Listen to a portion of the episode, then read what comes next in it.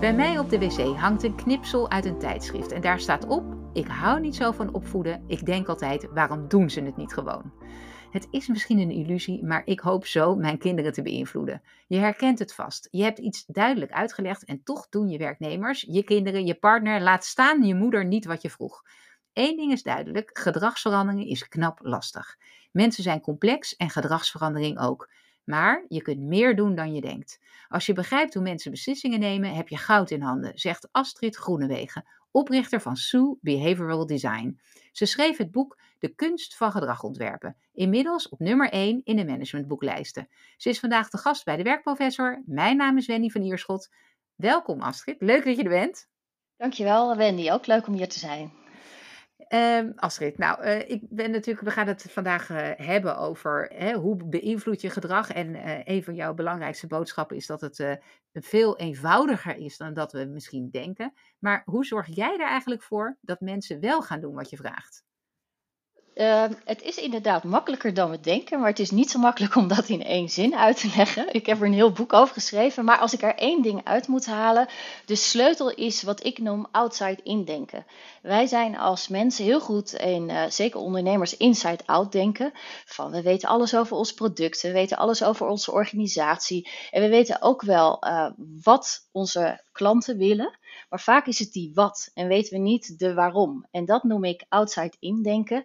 Snappen hoe mensen beslissingen nemen en waarom ze dingen wel of niet doen. Uh, bijvoorbeeld uh, dat een klant tegen je zegt: Ja, ik vind je product hartstikke mooi en heel relevant. En vervolgens kopen ze het niet. En uh, dat is outside indenken en dat is wel de sleutel. Oké, en dan inderdaad, het is een mooi voorbeeld. Hè? De, ik vind dat ook heel erg trouwens in die duurzaamheidshoek. Hè? Dus mensen zeggen, we willen duurzame kleding kopen. Of ik wil, me, ja, ik wil biologisch eten enzovoort. En vervolgens staan we in de supermarkt en denken we toch, het is te duur. Of we staan in die winkel en denken we, ja, maar dit, dit blouseje is niet zo hip als dat andere blouseje. Gaan we toch iets ja. anders doen. Ja. Um, wat zou je zeggen, hoe je dat dan kan beïnvloeden?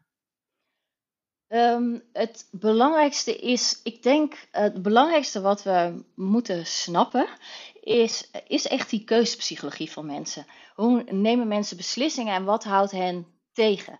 En er zijn allerlei uh, zaken als mens uh, die je daarin tegenhouden of juist sturen. En dat heeft heel vaak met je context te maken.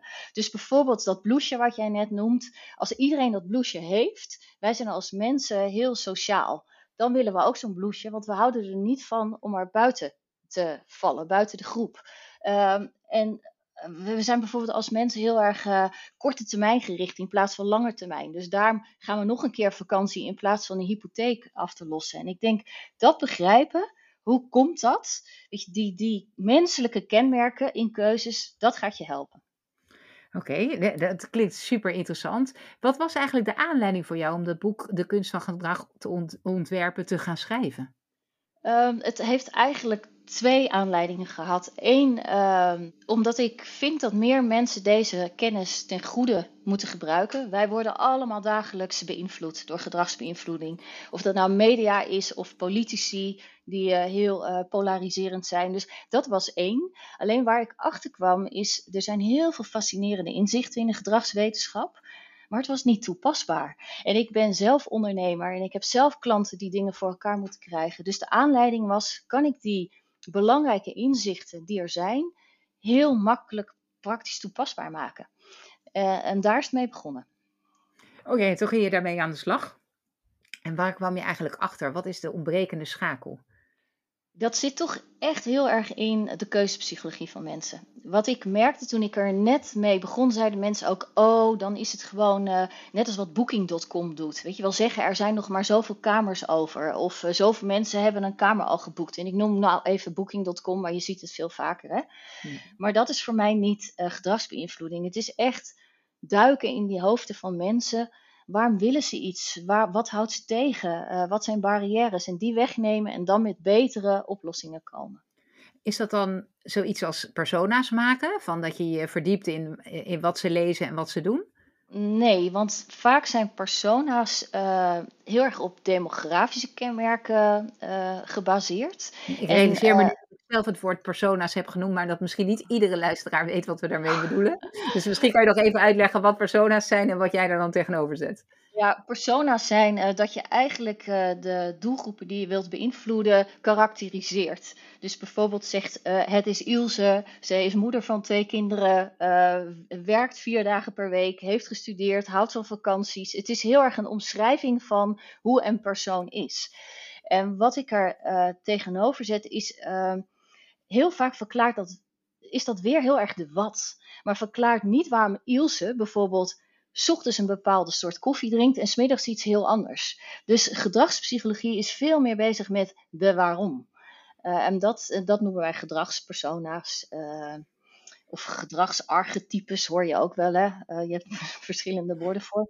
Maar het grote verschil is gewoon, wij willen weten waarom en dan vooral waarom niet. Oké, en als ik dan dus zeg, oké, ik wil weten van mijn klanten, hè, die, die zeggen, uh, ik ben geïnteresseerd in je product. Ik vind het, uh, het is mooi. Ik zit in het uh, people and culture vak, hè, mhm. dus in het HR-domein. Ja. Nou, iedereen vindt talent super belangrijk en we willen er allemaal, we weten allemaal, de onderscheidende factor zijn je mensen, maar vervolgens willen we mhm. er heel weinig in investeren. Ja. dus we geven liever geld uit aan een, een nieuwe research and development project dan aan weet ik veel, hogere salarissen voor onze medewerkers of uh, trainingen. Ja. nou, dat is zo'n voorbeeld, denk ik, hè, van mensen zeggen wel het is belangrijk, maar als uiteindelijk de portemonnee moeten worden getrokken, dan doen we het toch niet. Ja. Um, hoe kijk je dan daarnaar dat ik beter ga begrijpen waarom ze dat niet doen? Um, ik denk dat ook daar geldt voor. Het, voor mij is altijd. De, wat je ook doet, is het willen begrijpen van de mens achter de klant, de mens achter de werknemer, de mens achter de donateur of wie je dan ook, de mens achter je manager. En um, wat ik in mijn boek heel erg ook probeer te doen, is die kloof dichten. Wat is iemand zegt, ik wil dat doen en doet het niet. Hoe kun je dat doen? En dat begint dus weer met begrijpen waarom wil iemand iets wel of niet doen en vervolgens dan gedragswetenschap inzetten of principes eruit om te zorgen dat iemand het wel gaat doen. En om je een uh, voorbeeld te geven, uh, wij als mensen zijn heel erg bang om iets te verliezen. Uh, we hebben dat veel sterker dan iets winnen. Dat is een menselijk kenmerk. Als je dat weet, kun je dat ook gebruiken om mensen te overtuigen wel of niet te bewegen. Dus als jij bijvoorbeeld als ondernemer isolatie verkoopt, dan weet je vanuit de gedragspsychologie van je kunt beter zeggen, als je het nu niet doet, verlies je zoveel geld per jaar dan als je het wel doet, win je zoveel geld per jaar. En zo, zo kun je mensen dus die kloof dichten tussen denken en doen, of zelf overtuigd zijn van iets en overtuigen door uh, echt te snappen, oké, wat gebeurt er in die hoofden? En hoe kan ik daar vervolgens met bewezen principes een doel aangeven. Precies, want je, je beschrijft eigenlijk in je boek 20 principes die je zou kunnen hanteren. Uh, wij kunnen ze natuurlijk niet al die 20 uh, um, uh, gebruiken, ehm, of tenminste bespreken. Maar laten we zeggen, we gaan er zo direct twee bespreken, namelijk question, substitution en framing. dat gaat ook een beetje over wat je nu zegt van, hey, dat, dat heet volgens mij loss aversion, dat je liever niet iets verliest we, we, willen verliezen voorkomen, meer dan dat we winsten willen boeken, bij wijze van spreken. Uh, maar voordat we dat doen, moeten we misschien nog even iets vragen over hoe je het gedrag van iemand kan veranderen, wat de sleutel daarvoor is. En, en je noemt in je boek het begrip job to be done, hè? want je zegt ook, je moet een kloof dichten tussen wat iemand ja, zegt en wat hij daadwerkelijk doet. En om te weten wat hij doet, noem jij volgens mij als een van de kernelementen dat je de job to be done begrijpt. Kun je dat toelichten? Dan gaan we daarna naar die uh, twee principes. Ja, ik, misschien dan een, een stapje terug. Want een, uh, een heel belangrijk sleutelprincipe in uh, de gedragswetenschap is ook dat je moet beseffen dat wij allemaal denken dat we nadenken. Maar dat we eigenlijk helemaal niet zo vaak doen. De meeste keuzes die we maken, maken we automatisch. En uh, wat je ziet, dat wordt dan wel omschreven als wij zijn irrationeel. Nou hou ik niet zo van het woord, want het klinkt alsof we dom zijn. Maar we maken gewoon heel veel automatische keuzes. Wat je ziet in de praktijk is dat we wel heel erg op die rationele mens uh, um, ja, dingen aanbieden. Dus neem bijvoorbeeld werknemers en dan kom ik tot die job to be done. Wat we uh, bijvoorbeeld zien als je werknemers wilt houden als ondernemer, behandelen ze als rationele personen. Dus ze zeggen, oh je krijgt salarisverhoging of je krijgt bonus. Maar wat mensen echt beweegt, en dat is die job to be done, is die onderliggende motivatie waarom ze iets wel of niet doen. En werk bijvoorbeeld doen mensen om iets te bereiken in hun leven. En dat is bijvoorbeeld, ik wil groeien of ik wil, uh, uh, ik wil een goede uh, persoon zijn voor mijn, die voor mijn gezin zorgt. Of ik, ik wil onderdeel zijn van een groter geheel. En dat zijn job to be. En als je daarop aanhaakt, dan krijg je veel meer mensen in beweging. En hm, dat vind ik, dus in plaats van informeren en uh, monetaire belonen, uh, is het veel meer naar die job to be done en kijken wat mensen echt in beweging krijgt. Ja, precies. Dus we zouden daar misschien uit kunnen halen van er zijn een, een groot aantal mensen die worden echt gemotiveerd door het grotere doel waar ze aan bijdragen. Hè? Dus dat, je, dat dat wat je doet op je werk, dat dat betekenisvol is, bijvoorbeeld voor de wereld. Zeker de jongere generatie heeft daar uh, meer oog voor misschien wel dan, uh, dan uh, oudere generaties. Hoewel ik denk dat het over alle generaties heen aan het verschuiven is. Um, dus dan zeg je, hey, dus dat, dat grotere doel, of, of wat, wat zijn we hier nou met z'n allen aan het doen? Hè? Hoe maken we de wereld beter met wat we hier doen? Dat moet je duidelijk maken. Maar dan vervolgens kun je die 20 principes van jou inzetten om daarnaar te kijken van hé, hey, welk van die principes zou ik goed kunnen inzetten om mijn boodschap ook echt het beste over te brengen. Ja, ja, misschien, dat klopt absoluut wat je zegt, maar misschien wel nuanceren. Het gaat niet altijd om een groter doel.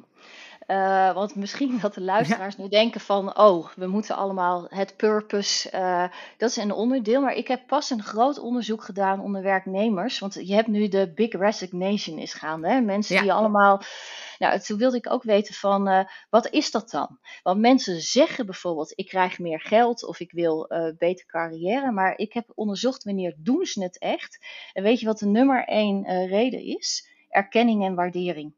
Dus dat heeft niks te maken met de wereld beter maken, maar ik word niet gezien. Mijn rol wordt niet gezien. Ik krijg geen complimenten. En dat zijn ook job to be done. Dus ze hoeven niet altijd heel groot en impactvol te zijn. Het gaat ook heel vaak om uh, persoonlijke job done. Ja. En erkenning en waardering. Dat jouw onderzoek komt. leuk als je dat aan me toe wil sturen, want ik zeg ook altijd, het gaat om aandacht. Hè? Dus uiteindelijk is de kern eh, van waar het allemaal om draait, is toch gewoon aandacht hebben Absoluut. voor elkaar. Ja. ja. ja. En ook in het bedrijf. Oké, dus we weten het ligt, uh, hè, laten we dat aan, uh, aandacht eruit uh, pakken. En dan, of dat, misschien heb je wel een veel beter ander voorbeeld, maar laten we een van die principes is framing. Dus kan je uitleggen wat dat is en ook hoe je dat zou kunnen toepassen? Ja, framing is eigenlijk ik noem het een beetje het Uber-principe. Als je alle hm. principes moet nemen, dan is deze wel eentje die boven ligt. Wat is framing? Framing is uh, de manier waarop je bepaalde informatie presenteert of aanbiedt, heeft heel veel effect op uh, of het wel of niet tot gedrag leidt of tot welk soort gedrag. En heel uh, eenvoudig voorbeeldje is bijvoorbeeld bij Apple ga je naar de Genius Bar en niet naar de helpdesk. Nou, waar voel je je minder dom? Weet je, bij, bij de helpdesk, bij de Genius Bar. Maar zo geldt het voor heel veel, uh, heel veel informatie. Als je nadenkt, context is alles in gedrag. Dus hoe je iets aanbiedt, informatie, heeft heel veel effect. Dus als je zegt als ondernemer, hey, je hebt je targets gehaald, dus je krijgt een beloning. Of, hey, ik heb gezien wat je hebt bijgedragen en hoe je bent gegroeid is totaal andere, uh, totaal andere framing. En uh, het bewustzijn van hoe je informatie brengt, is denk ik het grootste principe wat er is in de gedragswetenschap. En, en zou je dan misschien, ja, kan, je, kan je ons iets meegeven waardoor we een soort ezelsbruggetje hebben wat we dan waar we aan moeten denken als we een boodschap gaan communiceren? Het belangrijkste is, we moeten niet zoveel informeren. Uh, wat ik eerder zei, van we zijn altijd geneigd en uit alle goede intenties. Hè, dit is onze missie, dit is ons doel, dit willen we bereiken als organisatie. Maar wat we heel vaak doen, ook als ondernemers, en dat doen we met alle beste intenties, is informeren. Uh, maar dat automatische brein van ons, dat gaat helemaal niet zo goed op informatie. Dus heel vaak denk je al, maar ik heb het toch enthousiast verteld en ik heb het toch ook meerdere keren verteld. Ja, maar ons automatische brein gaat daar gewoon niet zo goed op. Uh, dus je moet veel meer uh, nadenken, hoe kun je, en dat heet systeem 1, ons uh, automatische brein, hoe kun je het heel makkelijk maken voor mensen om ergens gemotiveerd voor te ra raken. En dat is dus weer over de rug van die job to be communiceren. Dus uh, nadenken, oké, wat is relevant uh, voor mensen?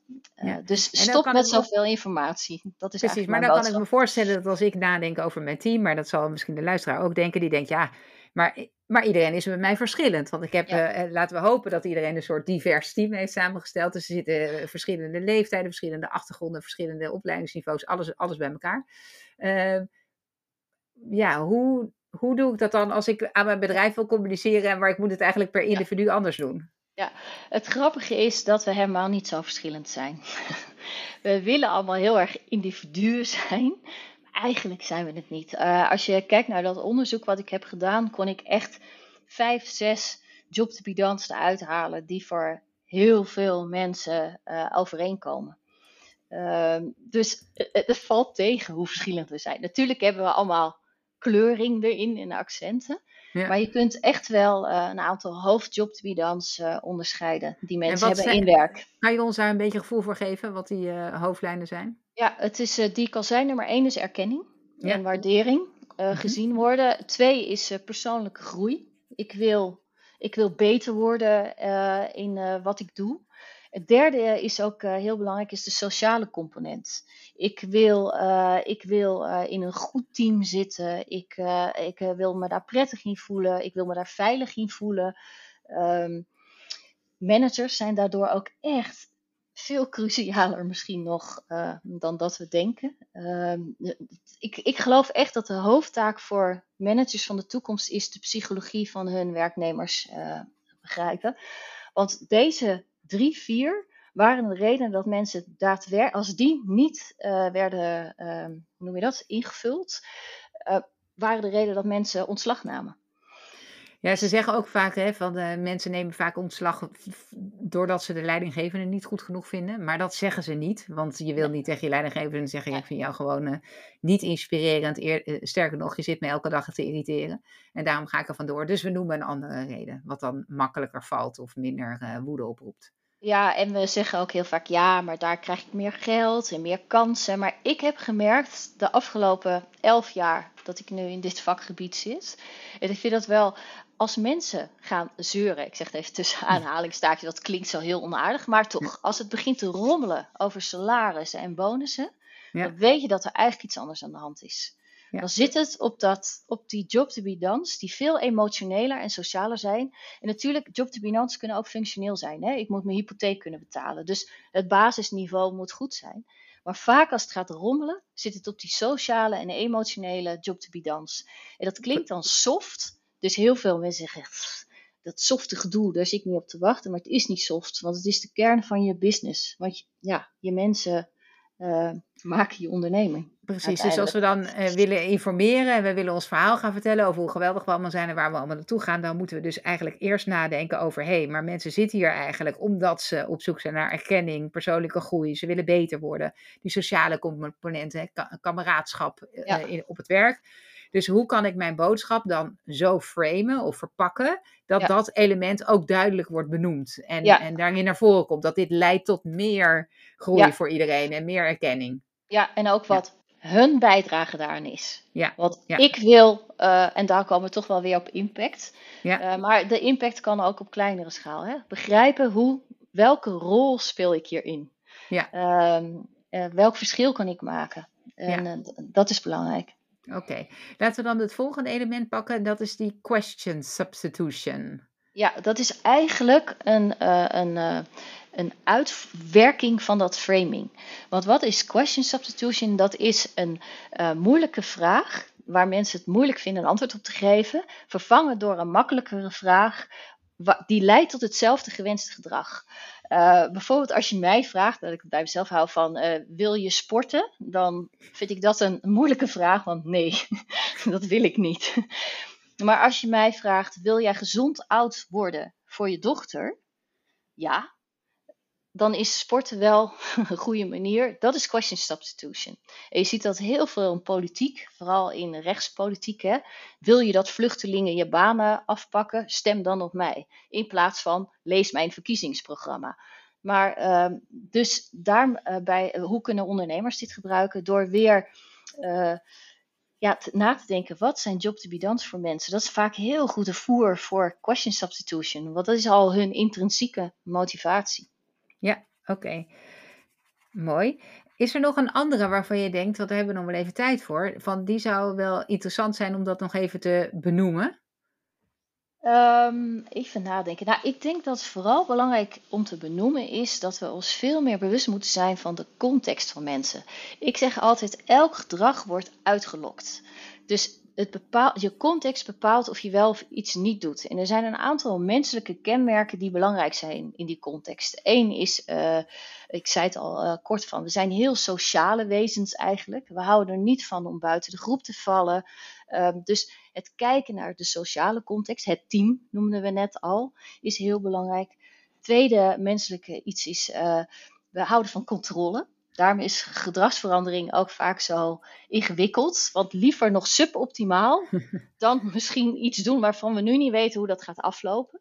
Dus daar kun je ook voor ontwerpen. Daar heb ik ook voorbeelden van. Van hoe zorg je dat mensen het gevoel hebben: het is oké om iets te doen. En ik denk het laatste, en dat zie ik nu heel veel, ook, ook duurzaamheid uh, bijvoorbeeld, waar jij het over had, is wij zijn als mensen heel erg uh, geneigd om beloningen nu te kiezen in plaats van in de toekomst. Dus daarom gaan wij nog een keer winkelen, terwijl we eigenlijk hypotheek zouden moeten oplossen, uh, aflossen. Of, uh, en ik denk als je dat weet en die kenmerken van mensen, dus die context, als je daar interventies, noem, noem ik dat, in doet, zodat mensen over die drempels heen geholpen worden. Ik denk dat dat uh, nog belangrijker is om te noemen dan nog een los principe. Want daar kun je dus al die principes voor gebruiken om ja, die context toe te passen. Ja, precies. Uh, ja, leuk dat je dat zegt dat over dat, uh, dat, dat we eigenlijk liever de beloning nu hebben dan in de toekomst. Ik kan ik me nog herinneren van een psychologisch onderzoek met kinderen. Dat ze dan volgens mij twee koekjes, een koekje voor je neus of een marshmallow. Ja, ja precies. En dan ging de observator weg. En als je dan wachtte tot hij terugkwam, dat duurde dan een minuut of tien in mijn herinnering. en en, dat, en je had de marshmallow niet opgegeten, dan kreeg je er twee. En als je hem wel had opgegeten, ja, dan kreeg je er dus niet twee, maar dan had je er één. Maar dan had je hem wel meteen. En wat ik me ervan onthouden heb, is dat je daaraan kon zien hoe succesvol iemand zou worden op de langere termijn. Want hoe beter je zou zijn in het laten liggen van die marshmallow en wachten tot die observeerder terugkwam. Nou, dat zou dan betekenen dat je dus ook in de toekomst op, met je huiswerk zou maken. Of weet je, dat je die, die beloning uit kan uh, richten. Herken je dat? Ik, ik zie nou, de, de, de, de, ik ken het onderzoek. Het zijn ook hele grappige filmpjes van kinderen. Als, ja. Want de camera blijft erop staan. Terwijl uh, het is heel leuk om eens te googlen. Maar de conclusie herken ik niet. Want als ik uh, kijk naar echte gedragswetenschap, dan hebben wij allemaal Kijk, dat, dat, uh, we kunnen allemaal nadenken. Ik zei net, het meeste denken doen we automatisch. Maar we hebben allemaal een stuk bandbreedte in onze hersenen om gewoon goed geconcentreerd na te denken. Alleen die bandbreedte is beperkt. En die is voor iedereen beperkt. En in dat stukje zit ook je zelfcontrole en je discipline. Dus als je voortaan s ochtends denkt, ik ga gezond eten en om vier uur eet je toch chips, dan heb je, ben je niet een ameube zonder ruggengraat of discipline. Dan is het gewoon dat de bandbreedte van je van je rationele brein is op. Je automatische brein neemt het over. Fijn, dus als fijn. Dan, dus we, zouden, we kunnen ja. vanaf nu zeggen, als we smiddags om vier uur ja. toch chips gaan eten. Ik heb gewoon heel hard gewerkt. Ik heb gewoon mijn hersens ja. de hele dag gebruikt. En nu kan ik dit gewoon niet meer tegenhouden. Maar we kunnen daar natuurlijk wel weer voor ontwerpen. Want als je gewoon al zorgt dat er een bakje komkommers staat, dan zal je automatisch brein niet chips pakken, maar komkommers. Dus, okay. uh, dus dat, dat stukje van, kun je daarmee voorspellen of iemand, nee, dat geloof ik niet. We he, hebben allemaal diezelfde beperking uh, in ons brein. Oké. Hey, en als je dan zegt van daar kan je iets mee doen om dat te ontwerpen, wanneer kan je dat inzicht bijvoorbeeld gebruiken? Of uh, hoe zou jij dat gebruiken dat we eigenlijk liever nu iets doen dan in de toekomst? Nou, ik denk dat de uh, crux is uh, het gewenste gedrag extreem makkelijk maken. Dus je kunt eigenlijk van tevoren al bedenken, ook bij jezelf, maar ook door met mensen te praten, wanneer gaat iemand van gewenst gedrag afvallen? Omdat die zelfdiscipline maar beperkt is. En ik denk dus je dus, er wordt heel vaak aandacht aan het positieve gegeven. Weet je, hoe kunnen iemand stimuleren, motiveren? Maar ik, ik hou een groot pleidooi van, we zijn mensen. Zo zijn, zitten we in elkaar. We gaan van bepaald gedrag afvallen. door allerlei, door het leven laten we eerlijk zijn, slecht geslapen, geregend, stress, weet ik het. Je moet er zijn op die momenten dat het niet meer lukt. En op die momenten moet je het gewenste gedrag extreem makkelijk maken. Uh, zodat het automatische brein geen moeite hoeft te doen uh, om het toch uit te voeren. Ik vind het echt een prachtige afsluiting van deze podcast. We zitten alweer uh, door onze tijd bijna heen. Astrid, dank je wel voor al de kennis die je met ons gedeeld hebt. je hebt ons laten zien hoe het gedrag eigenlijk werkt, wat we doen, waarom de job to be done achterhalen zo belangrijk is. Dat er een paar basisprincipes zijn die we kunnen inzetten om de boodschap beter te maken. En vooral hoe we moeten zorgen om het extreem makkelijk te maken om het juiste gedrag te vertonen. Uh, dankjewel. Um, ik uh, wens je heel veel succes met het boek. Ik hoop ook dat alle luisteraars het boek gaan aanschaffen natuurlijk. Want ik wil graag positief beïnvloed worden. En dat iedereen, dat de hele wereld het voor mij heel makkelijk maakt om het juiste gedrag te vertonen. dus. het helemaal met je eens. Dankjewel. Dankjewel. Voor onze luisteraars, uh, dankjewel voor het luisteren. Mocht je ideeën hebben uh, voor sprekers, uh, commentaren, suggesties, laat het me weten op Wendy apenstaartje vpeople.com en V schrijf je met V-I-E. Heel graag tot de volgende keer.